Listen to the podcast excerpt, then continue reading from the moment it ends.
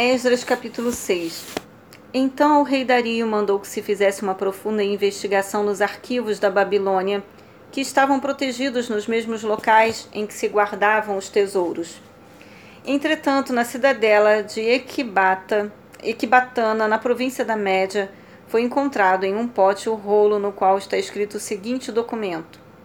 No primeiro ano do seu reinado, o rei Ciro promulgou um decreto com respeito à casa de Deus em Jerusalém nestes termos: que o templo seja edificado para ser um lugar em que se ofereçam sacrifícios. Seus fundamentos serão firmes, a sua altura de 27 metros e a sua largura também de 27 metros. Com três carreiras de pedras grandes e uma carreira de madeira. O custo será pago pela tesouraria do rei. Além disso, todos os utensílios de ouro e de prata pertencentes à casa de Deus que Nabucodonosor tomou do templo que estava em Jerusalém e transportou para a Babilônia, serão devolvidos para o templo que está em Jerusalém. Cada objeto para o seu devido lugar, serão todos recolocados na casa de Deus. Agora, pois, Tatenai, governador da além do Eufrates, Shetar Bosnai e seus colegas, os afarsaquitas que vivem na província do Eufrates Oeste, retirai-vos para longe dali de modo algum interrompais a obra desta casa de Deus, para que o governador dos judeus, os seus anciãos e líderes possam livremente reedificar a casa de Deus sobre o seu antigo terreno.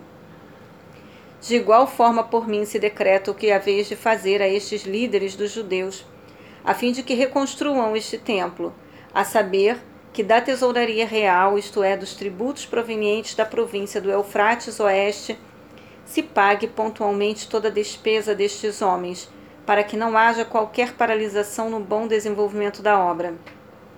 E mais, entregai aos sacerdotes de Jerusalém todos os dias, sem falta, tudo o que eles disserem que precisam: novilhos, carneiros e cordeiros para holocaustos oferecidos ao Deus do céu, bem como trigo, sal, vinho e azeite tudo isso será feito para que, assim, eles tenham plena condição de oferecer sacrifícios completamente queimados e agradáveis ao Deus do céu, e possam orar pedindo as suas bênçãos sobre a minha pessoa e pela vida dos meus filhos.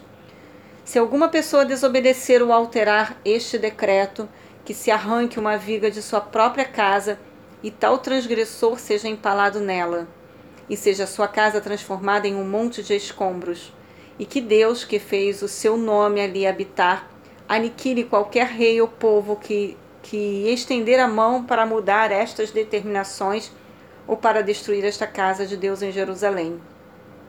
Eu, Dario, assim o determinei, que seja, portanto, tudo executado à risca.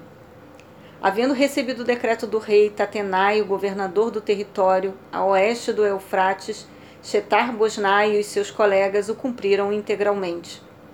Dessa maneira, os líderes dos judeus continuaram a construir e a prosperar, encorajados pela pregação dos profetas Ageu e Zacarias, descendentes de Ado. Eles concluíram a reedificação da casa de acordo com as orientações do Deus de Israel e os decretos de Ciro, Dario e Artaxerxes, reis da Pérsia. E o templo foi terminado no terceiro dia do mês de Adar, isto é, entre fevereiro e março, no sexto ano do reinado do rei Dario.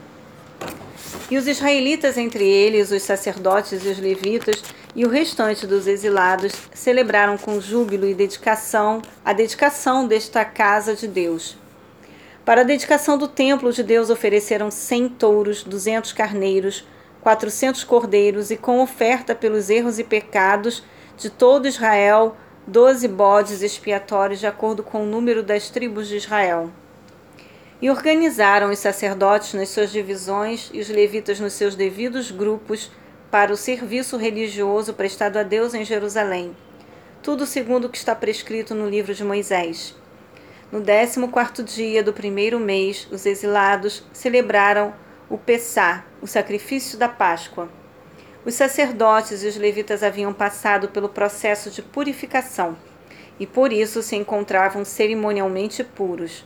Os levitas sacrificaram o cordeiro da Páscoa por todos os seus companheiros sacerdotes e por eles mesmos. Assim, os israelitas que haviam retornado do cativeiro puderam se alimentar do cordeiro junto com todos os que com eles se desligaram das práticas impuras e pagãs dos povos à sua volta e decidiram buscar a Yahvé, o Deus de Israel. E celebraram com grande alegria durante sete dias a festa de Matsot, ázimos, dos pães sem fermento, porquanto Yahvé os fez transbordar de felicidade ao mudar a vontade do rei da Síria, levando-o a decidir a favor deles e dar-lhes ânimo para concluírem a obra de reconstrução da casa de Deus, o Deus de Israel.